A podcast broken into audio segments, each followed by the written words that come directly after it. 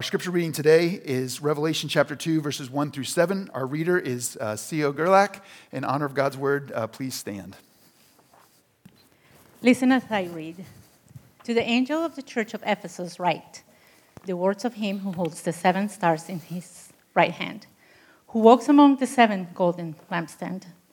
I know your, your works, your toil, and your patient endurance. I know how you cannot bear with those who are evil but have tested those who call themselves apostles and are not, and found them to be false. I know you are enduring patiently and bearing up for my name's sake. You have not grown weary, but I have this against you that you have abandoned the love that you had at first. Remember, therefore, from where you have fallen. Repent and do the works that you did at first. If not, I will come to you and remove the lampstand from its place, unless you repent. Yet this you have. You hate the works of the Nicolaitans, which I also hate. He who has an ear, let, let him hear what the Spirit says to the churches. To the one who conquers, I will grant to eat of the tree of life, which is in the paradise of God. This is the word of the Lord. So last week we started a series. Um, it's in the book of Revelation, uh, but it is actually focused on the seven letters that Jesus uh, gives or wrote uh, to, to the seven churches. So last week we took just a couple minutes as kind of an intro. And so you recognize that often the, the, the basic response to Revelation can be uh, either confusion or fear. And uh, if you've um, uh, experienced one of those emotions, that like you'd, you'd be you'd have some good company uh, with you. Whether you read you look at this book and you're like I don't understand anything in it, or you look at this book and it's it's scary. Uh, it's it's a little it is a little complicated. And uh, and and yet uh, the word revelation is a a word that means revealing. And and so God gave us this to turn the lights on. God, God actually gave us this this book uh, in, in a sense, as an invitation for us to have a better picture of where the story of the world is headed, of what God is doing uh, in, in the world. And so, while we may have confusion or we might be scared, um, God did give us this to actually help us understand. Uh, one scholar says that this is, uh, this is called apocalyptic literature. And we're not very familiar with, with literature, but the Jewish people, the original readers of this, would have been quite familiar. We're looking at literature. And, and one of the things that's important for us to remember as we walk through just the symbol looking at is that apocalyptic literature is often full of symbolic visions, uh, symbolic visions that reveal a heavenly perspective on history.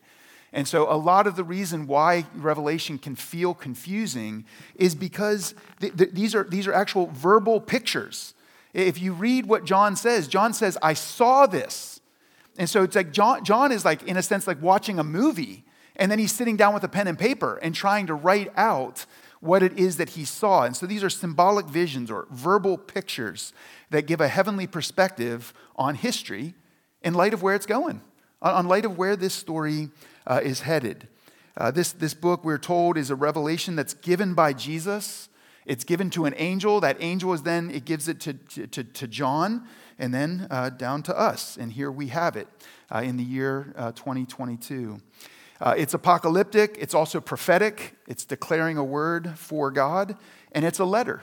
It was written to a specific group of people, to real people who read this uh, when, when, John wrote it um, about 2,000 years ago. Um, and so we're only dealing with these seven letters to the churches. But even in that section, we don't want it to ever get too far from us that Revelation is the final declaration that God keeps his promise to make the world right again. God, God, God is, that, that, that history is headed in a certain direction. And the book of Revelation is reminding us of that direction, of where this story is going. So it might be complicated, uh, but we cannot finish the story that God is telling without it. And so it is a, it is a gift to us. Uh, today, we get the opportunity to look at the first of the seven churches. Um, and it, this, this, church is the church in Ephesus. So if you have your Bibles, uh, Revelation chapter 2, those, those first seven verses is what we're going to take a look at. First, a little bit of just a real quick background, uh, a couple details on the church in, in Ephesus. So verse 2 or verse 1 says to the angel of the church in Ephesus, write. So, this is a letter from Jesus to the church in Ephesus. Uh, Ephesus was uh, a pretty influential place, uh, and it was influential mainly because it was a port city. And uh, if you're familiar with the history of the world, uh, port cities are, are, I mean, having a port is, uh, is a huge, huge resource. Uh, there is a reason why New York City uh, became as big as it became, because the, the, the harbor that New York City, that Manhattan, the island of Manhattan sits on, offers all kinds of water and space with protection from the ocean. And so that, that port, that harbor, it, the, the significance and the size of it opens up the incredible opportunity for trade and for shipping and for commerce to happen. And so throughout the history of the world, if, your if you, your city was on a port, it was like automatic credibility. It was automatic opportunity. And Ephesus was in a port city. Uh, they had the, the church in Ephesus had well-known leadership, significant influence. Um, names like Paul, who, uh, as we read through the, the New Testament, we find out that Paul was, uh, was raised uh, in, in, in the faith of, of the Jewish people. He was highly trained, went to the best schools. Uh, he was a Pharisee. He was completely opposed to the message of Jesus and then he has a radical conversion, and uh, he realizes that Jesus is the Messiah that the Jewish people have been waiting for. And instead of persecuting Jesus in the church, Paul becomes the biggest promoter of Jesus and the church. And he scatters all over the place, planting churches and, and, uh, and sharing the gospel in all kinds of places. And he had a significant uh, influence and, and, and uh, input on the church in Ephesus. Uh, Timothy, uh, there's two books in the New Testament written to Timothy uh, uh, helping us understand the significance of Timothy's ministry. He had uh, an impact with, with uh, Ephesus. Uh, and then Priscilla and Aquila, significant voices in the New Testament. and so th- their leadership would have been known. They would have been, if it was our culture, it's like these are the people who write books, these are the people who speak at conferences, these are the people who write blogs and, and write articles. Their, their, their leadership would have been known. So they're a church with a ton of potential that's in a strategic location. And at this point in time, they've been around, around for at least a few decades. Now, when Jesus writes these letters over the chapters two and three, these seven different letters, every time that he says, Here, write this down, every time he says that, he goes on to give a description of himself. And every time he talks about himself, he is in some way referring back to chapter one in the, chapter one, we get this description, this vision of the Son of Man. That's what we talked about last week. And there's this discussion about who Jesus is and how Jesus is at work in his people. And so then, as these seven letters unfold over chapters two and three, each time Jesus pulls a little piece out of chapter one and says, This is how I want to describe myself to the church at Ephesus. This is how I want to church, you know, describe myself to the church at Smyrna, and all the way through. And so, for this church, for the church in Ephesus, the description that Jesus pulls out of chapter one is he says, The words of him who holds the seven stars in his right hand and who walks among the seven golden lampstands. So, what does he pull from chapter one? He pulls this idea that he holds the seven stars in his hand and he's walking among the lampstands. What does that mean? That, that can be really confusing. Well, we talked about it a little bit last week. Um, but what does it mean that he has the seven stars in his hands? Well, he goes on to tell us uh, at the end of the chapter, chapter 1, he says that the seven stars that you saw in my right hand, this is verse 20, the seven stars are the angels. So, Jesus, when he talks to the church at Ephesus, he says, I want you to think of me as the one who holds the seven stars in my hand, the seven angels. So, somehow, and obviously, remember we said this is apocalyptic literature, there's a lot of figurative language. So, what does it mean that Jesus holds seven stars in his right hand? Um, well, it could mean the angels, like angels as in spiritual beings. Uh, the, the Greek word here is actually the word for messenger. And so when you see the word angel, it's usually the Greek word for messenger. And seeing that we are in apocalyptic literature, and this apocalyptic literature is packed full of symbols and verbal pictures, it's possible that when Jesus used the term messenger, that he might not have meant the spiritual being angels, he may have meant the messengers to the churches, meaning the pastors in these churches. And so, whether it's the angels or whether it's the pastors, when Jesus talks to the church at Ephesus, what he says to them is, They're in my hand. So, whether there's some way a spiritual being called an angel that is given to each of the churches in a unique way, or he's talking to the pastors of those churches, Jesus says, I hold them in my hand. Think about the significance of that. He holds the leaders of their church in his hand. And this might be even more fitting for Ephesus because of those notable leaders. That while the world, even the, you know, the, the, the, Christian world, hears the name Paul or hears the name Timothy or Priscilla and Aquila, and they immediately perk up and say, Well, like, what did they say? What did they say? Oh, they, they came out with a new book? Oh, I got to get their new book. Jesus says to the church in Ephesus, I hold them in my hand. I hold those seven stars. I hold those leaders. And if it's a spiritual being, an angel, still, Jesus says, I hold them in my hand. And so if you think about it, that is both a comfort and, and a reminder. It, it, it's, it's a comfort in the sense that he, if, you're, if you're the pastor and you're reading this, it's like, oh, I'm not, I'm not alone.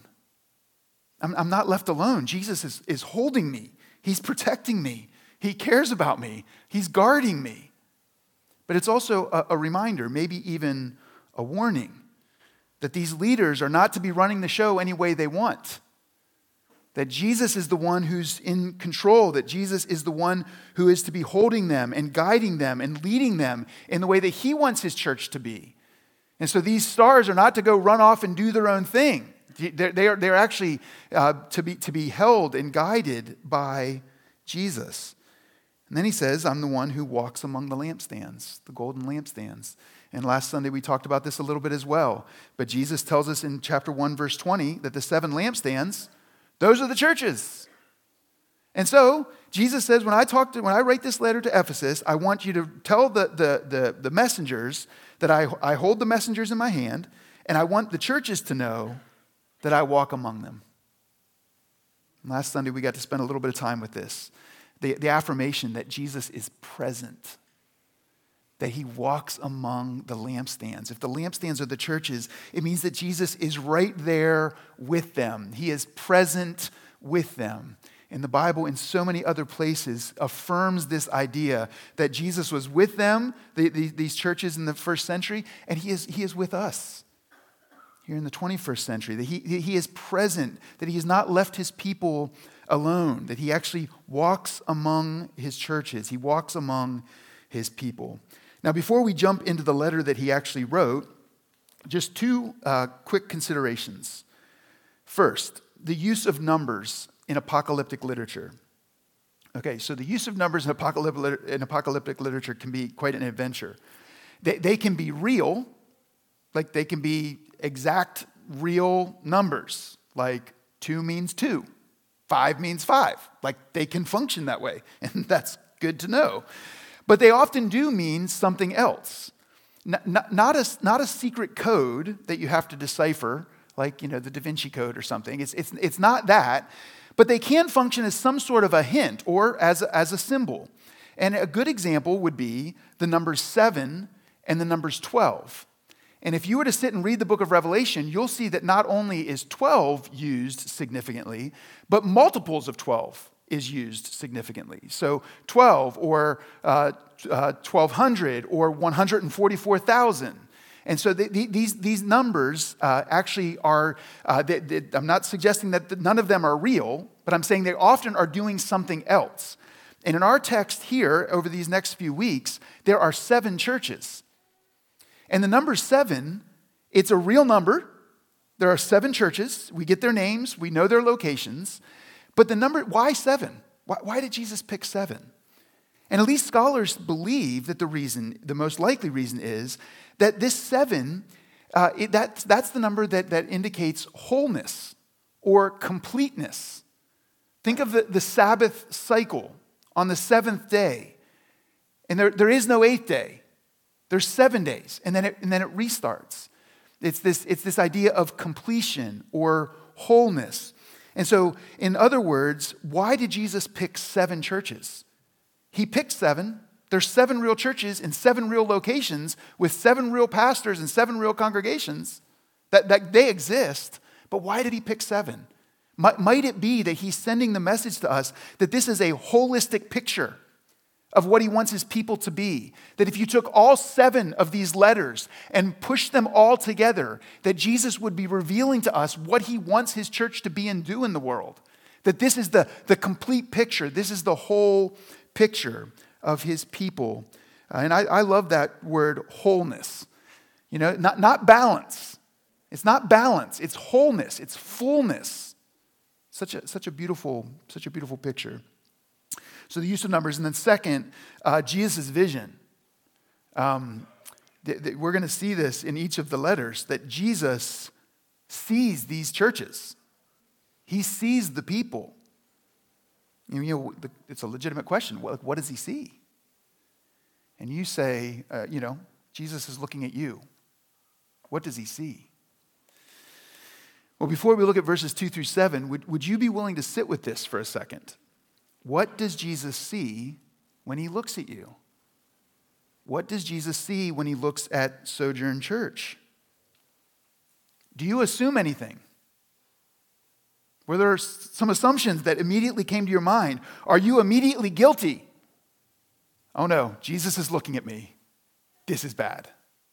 Is there an immediate sense of, of guilt? Is the main thing, maybe the only thing that comes to your mind, is that Jesus would be disappointed with you?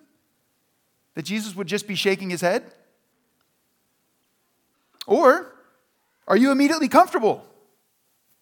When you, when you think of Jesus looking at you, maybe you assume, oh, yeah, we're, we're, everything's good. Jesus doesn't nitpick. Jesus isn't worried about my little you know, mistakes. He's not worried about that stuff. He's, he's, he loves me. He, he just, you know, he just hugs me. None of that's, you know, those, those details, they don't matter to him. Is, is that an assumption? See, so, some of us would have the tendency of making Jesus too simple, of making him one or the other, of making him either somebody who's ready to condemn me and him looking at me is only bad news. Or others who would say, no, Jesus is, is he's all about love, and him looking at me is only good news. Him looking at me is just going to result in a high five. Would you be willing to open up your categories on Jesus? Would you be willing to, to more deeply consider who Jesus is and what he's about? You know, multiple times in the Bible, we have this invitation that if we seek him with all our heart, then we get to find him. But, but that means that we actually do. We pursue him, we seek him, we, we look, and we, we don't come with, with all, of our, uh, all of our T's crossed and I's dotted. We actually come as learners. We come, come with open hands, we come with open hearts. And these letters to the churches invite us into a consideration of Jesus that is not one dimensional. It actually opens up this reality of how it is that Jesus interacts with his people. Don't be so ready to put a bow on your current understanding or your opinion of Jesus. So, what does Jesus say to this church in Ephesus? Well, he starts with an evaluation in verses 2 through 4, and we'll throw verse 6 into this section as well. Jesus' evaluation. So Jesus starts off in verse 2, and he says, I know your works. And there we go, right? The gaze of Jesus. He is looking at the church in Ephesus. As I said just a second ago, do you think that Jesus looking at you, looking at your church, looking at the church in Ephesus, is a good thing or a bad thing? Well, it's a good thing here. Jesus looks at their church. He says, I know your works, your toil, and your patient endurance, how you cannot bear with those who are evil, but have tested those who call themselves apostles and are not, and found them to be false. I know you are enduring patiently and bearing up for my name's sake, and you have not grown weary. So, verses 2 and 3, it's this, this commendation where Jesus looks at them and he says, I know your works. And I've got so many good things to point out. I've got so many things to celebrate. Jesus starts his commendation with, I know your works. And then Jesus says more encouraging things to Ephesus. He's going to critique them too. But he says more encouraging things to Ephesus, who he will critique, than he does to Smyrna and Philadelphia, other churches that he doesn't critique at all. So, Ephesus, Jesus looks at Ephesus and he sees these things that he wants to celebrate. And he starts with these things that he wants to honor and rejoice in and, and, and like praise. Offer praise to them, celebrate them, recognize the way that they're navigating the world. So please do not allow yourself to believe that Jesus is always shaking his head at you. That is a distorted view of who Jesus is and how he interacts with his people. Jesus sits with his church and he looks at him and he says, I know your works, and let me tell you about them. Let, let me tell you what I see. Here's what I see I see your toil, I see your patient endurance, I see your stance against false teaching. In verse 6, he, he pulls in this, this, this other group and he, he says that the way you're interacting with that group, like, I, I give a thumbs up to that. They were committed to God. This church was not flaky, and Jesus sees that they're not flaky. Jesus sees that they're committed, that they that toil and patient endurance, this, this uh, stance against false teaching, this toil and patient endurance. If you think about those categories, what, what does that tell you? That they, they've had some tough stuff going on, and that they have hung in there. In, in these few verses, Jesus mentions endurance twice. He mentions bearing up twice. And then he says, and you've not grown weary. You know, maybe uh, a more famous verse in the, in the New Testament is when Paul writes to the Galatian church, do not grow weary in doing good. And when Jesus looks at the church at Ephesus, he says, you, you, You've gone through it, man. Toil. You, you, you've, you've had to have patience, so it wasn't a flash in the pan. It's an extended trial. You, you've been through some really, really hard things. You have toiled, you've had patient endurance, and you have not grown weary. They have suffered and they have endured.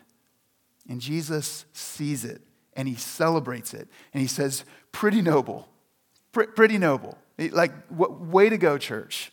Good job. And there's some very real ways in which, when I look at Sojourn or when you look at Sojourn, there's some, some, some stories that, that this is true of. And maybe you're a person who's living out one of those stories right now.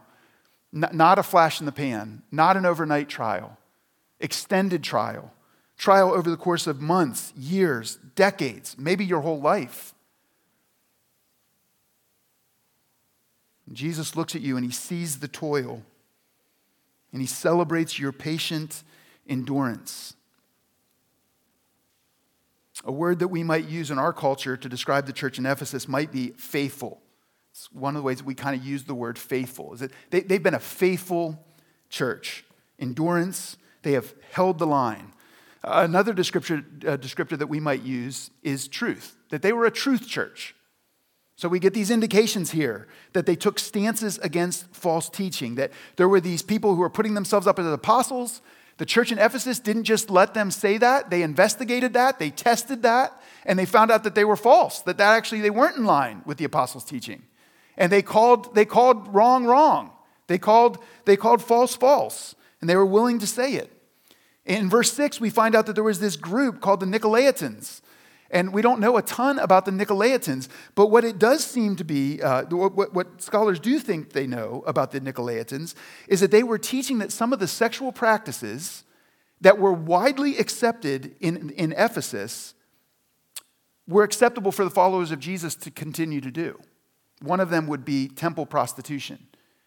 And then the Nicolaitans were within the church saying to other Christians, oh, it's okay to keep doing that. And the church in Ephesus stood up to the Nicolaitans and said, No, that doesn't align with God's good design. That, that isn't the way of Jesus. And so they called wrong, wrong. They called evil, evil. And they were not afraid of the cultural cost. Jesus commends them for taking a stand. He commends them for uh, confronting what was wrong. Take some courage to do that. It took some courage for them to do that in the city of Ephesus, where there was uh, significant idol worship and there was significant uh, cultural pressure to align with the current standards. We can relate to that some in our current culture. We, we can recognize the potential cultural cost of taking a stand that is not in line with the current culture. And look, in, in so many ways, it, it, it's the current culture. But if you've committed yourself to Jesus, then you're letting Jesus be the Lord of your life. And now you align with his good way. And so this church is saying if you have called Jesus Lord, that, that's no longer in line with the life that he's called you to live. And they took the stand. And Jesus sees them take the stand. And Jesus commends them for taking the stand. But he also confronts them. And here's the confrontation the confrontation comes in verse 4. He says, But I have this against you. You have abandoned the love you had at first. I want you to notice some, some translations uh, translate this a little bit differently. It's not just that they lost it, it's that they abandoned it. And the Greek here is really clear. They, they have forsaken it, they have, they, have, they, have, they, have, they have walked away from it. Now, John does not elaborate on exactly what he means by the love they had at first or their first love. But the most likely explanation is that they have lost their love towards God and towards others. What, what we often refer to as the great commandment. Jesus is at one point in his life asked, Jesus, what's the great, you know, teacher, what's the great commandment? What's the greatest commandment? And Jesus doesn't give him one, he gives him two. He says, he says to love the Lord your God with everything you've got and to love your neighbor as yourself. And so they say, What's the greatest one? And he gives them two. And he, he ties them together forever for the people of God to wrestle with this reality, to, to love God, to genuinely love God, is to love other people. In, in 1 John, we're told that if you don't love your brother, then how can you love God? You're, you're, not, you're a liar. That, that's rooted in this, this, this statement from Jesus, where Jesus says, What's the greatest commandment? Well, it's to love God and your, and your neighbor as yourself. That's the call. And so it appears that that's what's been lost. They were a cold church, what some have called dead orthodoxy. And look, it's not that they were inactive. No, Jesus commended their works. He said, I, I looked at your works and thumbs up. And the problem was not that they were committed to the truth. Jesus was committed to the truth. Jesus was a truth guy. Truly, truly, verily, verily, I say to you. Jesus was a truth guy, but Jesus was a truth guy who was saturated with love. And it appears that Ephesus once had this, but that fire, that love for God has cooled, and now it might even be gone. You see, the church at Ephesus had clear minds and active hands but cold hearts. And you might want this to be simpler. You might, this, you might want this to be like they just had good doctrine, but they sat around in a holy huddle and didn't do anything. That's not the indication. The indication is actually that they had active hands, clear minds, active hands, but cold hearts. Their desires were off. Their affections were off, their motivations were off. They had good doctrine, stood for what was true, stood for what was right. They had good works, but their hearts were cold. Now, it's easy to judge. It's easy to judge the Ephesian church. Maybe you could say, like, how, how could this happen? Well, let me throw out two possible options, and there could be a lot. But one could be remember all that suffering? Remember how Jesus looked at them and said, You've toiled, patient endurance? Have you ever seen what suffering can do to, to people? They, this church has been suffering, and they have suffered for a long time. And suffering can make love really hard. and maybe you've been there. If you have been there, then you know. You know what it's like to endure long journeys, long suffering. There's a, a, book that years ago, before we had a book wall, we used to just sell like a couple times a year. We would have a book table and uh, just pick a few uh, titles. And one year we picked this, it's a real little book, but it was titled Wrestling with an Angel. And that book was written by a police officer who had had a son who had uh, significant disability. And he wrote this book, and he's telling the story that as his son was growing older and getting bigger, uh, this man began to realize that he was also growing older, his son was getting stronger, and he was getting weaker. And he began to realize that this son was going to need care for his entire life. And the police officer began to, to, to, to, to that, used, that, that began to weigh on him this, this reality of what, what are the next 10 years going to be like? What, what's going to happen when I, when I can't restrain him? What's going to happen when he's stronger than me? One of the things that he says in that book is that he had always heard that God will not give you more than you can handle. And he's like, that's actually not been my experience, and it's not what I read on the pages of the Bible. It seems like God gives you more than you can handle in order that you might actually see Him more clearly. That, that God actually has situations where He allows that to happen, where the suffering actually boils over. You could see why that would make love hard. You could see why, maybe through the patient endurance, the long toil, it would make it hard to keep your heart warm. And maybe for this church, it's just become obligation. Maybe because they've got good doctrine, they keep doing the right things, but all the suffering has made love really, really hard. So maybe, before you hammer the sin, maybe we should try to understand the sufferer. Another cause could be insecurity. Insecurity almost makes love impossible because insecurity makes it all about you.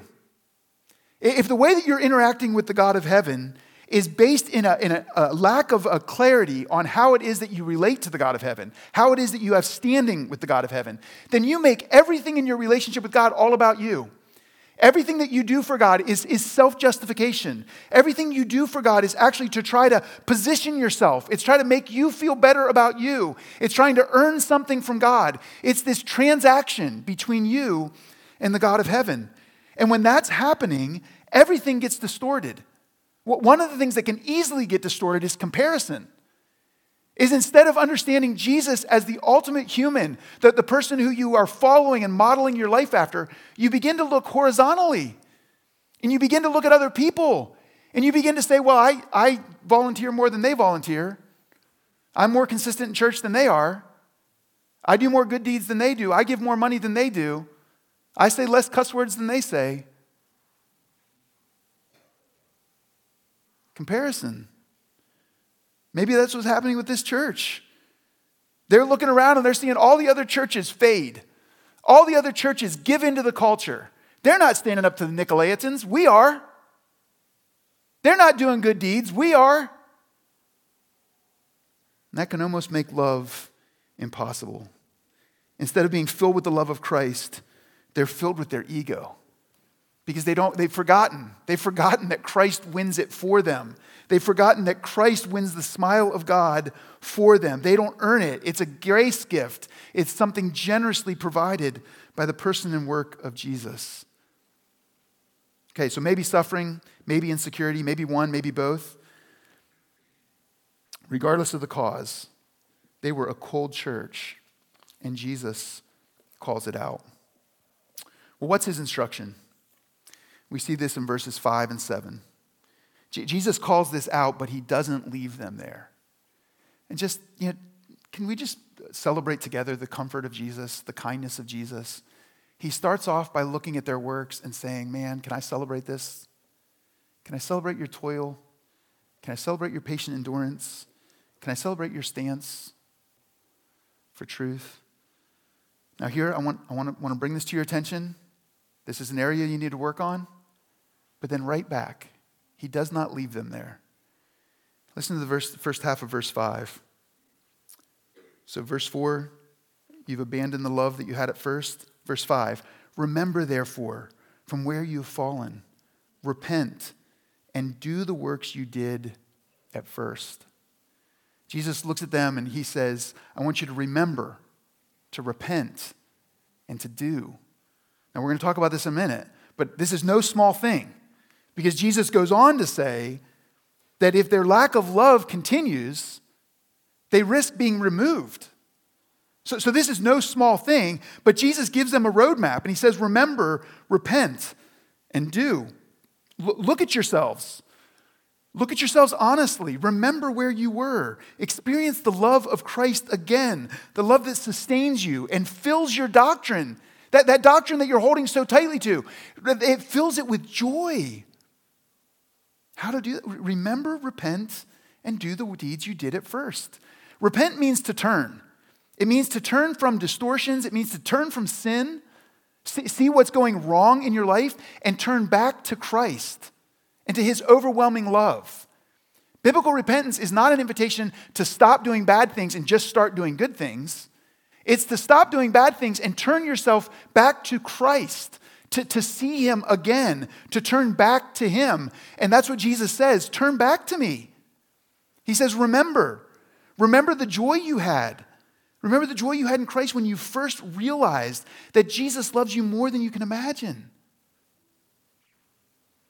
There's a way to think about this, almost like if, if you've ever been in a, in a relationship, uh, uh, if, you, if, if you've been married. My wife and I are going to hit 22 years this year. It's like you can look back and you can remember all of that puppy love. You can remember all of that. You know, uh, you remember uh, Bambi, twitterpated? I think twitterpated. You know, all that, all that eagerness, all that excitement, all that joy. in a sense, Jesus is looking at the church at Ephesus and he's saying, guess what? That wasn't naive. It wasn't naive to be like that with me. When you first saw my love, when you first saw how great this gospel was, it wasn't naive to respond like that. Here's what happened the roots didn't go deep enough. You, you didn't foster the roots, you, you didn't feed the tree. It wasn't wrong to think of me like that. It wasn't wrong to be so enamored with who I am and what I've done. That, that, that puppy love, that initial, those initial emotions, th- those weren't naive. They needed to be fostered. Remember. And then he says, do the works that you used to do. Go back to doing with Jesus what you used to do. Do them filled with the love that you had in the beginning. these, these, these works, these, these, uh, the works that you did at the beginning, I mean, it might be regularly spending time with God in prayer and in the scriptures. It might be gathering with God's people. I think maybe all of us have seen the stats. Church attendance is in the toilet, uh, especially since COVID, but even before COVID, the, the, the, trend of church engagement of the people of God gathering with the people of God.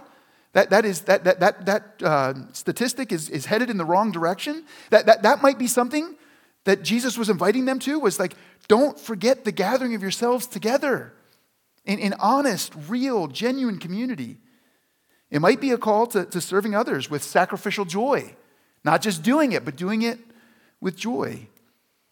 In other words, it, it could be that Jesus is just saying, How about some spiritual habits, church at Ephesus? How about some spiritual practices? You know, they've been the historic answer. When the church has looked at revival throughout the course of its history, the answer has been usually regular, consistent rhythms with God and his people. It's not crazy stuff, it's regular stuff that has led to the, to the revivals throughout church history. You know, Lent, Lent is three days away. What, what, what an invitation. What a great time to ask these kinds of questions. Where does Jesus want me to change? It's an invitation to repentance. What prayer, scripture rhythms do I want to commit to during these 40 days? What would be hard for me to give up? How am I going to have some rhythms of fasting? These are spiritual disciplines, spiritual habits that the church has turned to for, thousands, for 2,000 years. Now, you might ask, and this would be a really good question can spiritual habits really renew and revive my life with Jesus? And the answer is no. They can't by themselves, no.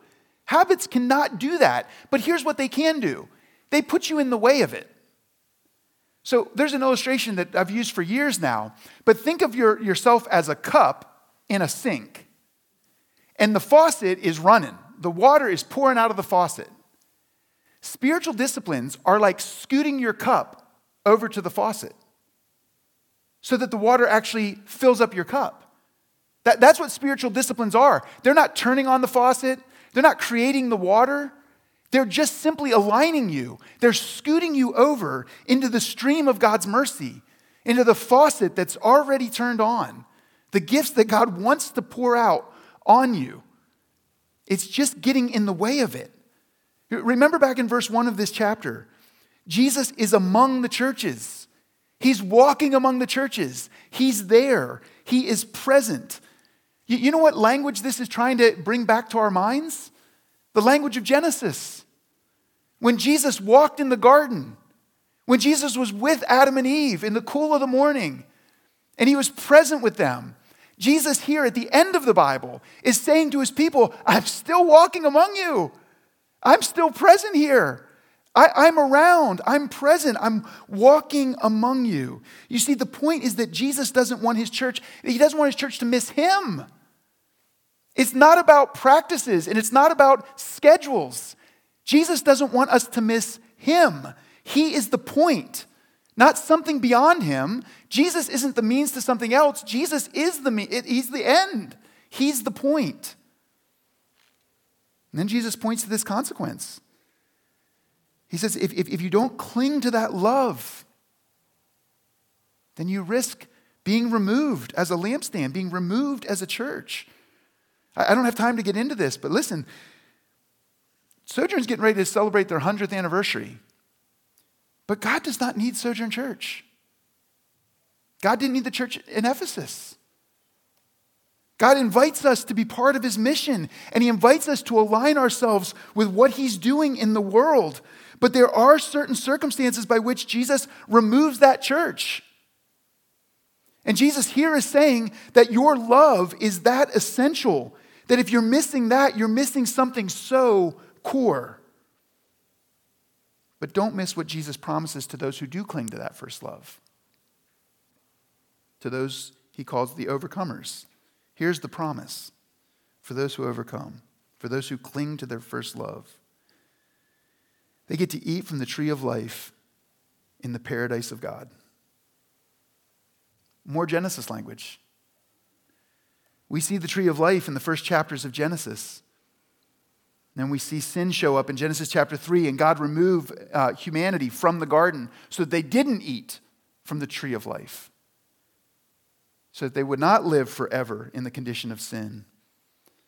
But now Jesus has come to solve the sin problem, and now he says, for all of you who cling to that first love, all of you who cling to love, cling to me, you get to eat from the tree of life in the paradise of God.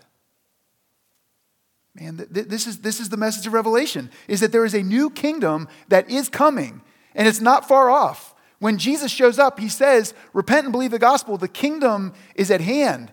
It is close, brothers and sisters.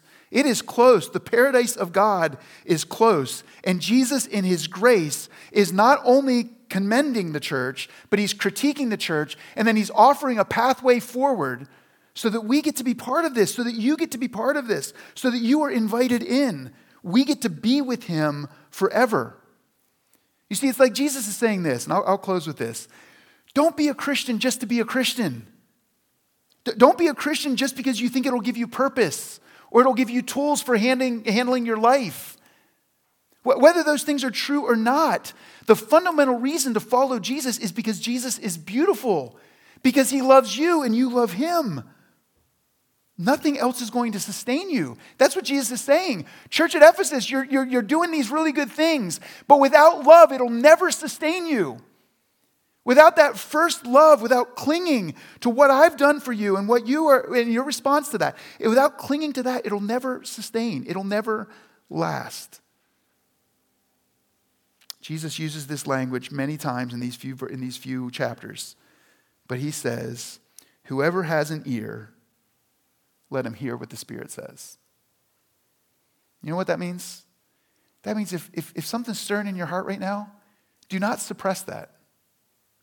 Do not ignore that.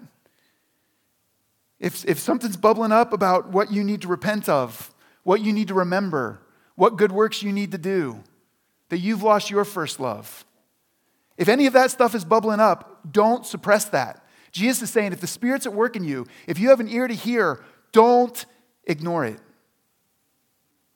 Whoever has an ear to hear, Let him hear what the Spirit says. Well, one of the ways that we experience the welcome of Jesus, the, uh, the, the smile of God upon us, is that we come to the table and we eat the bread and we drink the cup. And while we do it at stations currently, uh, it is a, it, the picture is that you're welcome to the table. That because of what Jesus has done for you, he's actually won you a seat at the table of God, at the great and grand meal that God offers his people. And so today, uh, we're going to uh, pray, and then as the music plays, you have a few minutes. Uh, and as you come to the table, celebrate the fact what Jesus has done for you. Let's pray. Our servers, please come. God, thank you for this, this good news, this good news of a Christ who sees us and who affirms us, who commends us, who is not ignorant to our, to our toil, to our endurance, to our trials, to the times that we're trying to be faithful to, to, to what, what, what you say on the pages of the Bible. Jesus is not missing those things. Thank you for that. God, would you also give us hearts to actually be, be willing to thank you for your critique, for being willing to poke around in maybe soft spots or sensitive places about what our actual motivations are, what our desires are, how aligned our hearts are with, with, with the good news of the gospel, with this recognition that Christ has won for us the most important thing that could ever be won. God, would you give us humility? Would you give us a willingness to, to turn from, from lesser things and turn back to Christ and to cling to that first love? In Jesus' name we pray. Amen.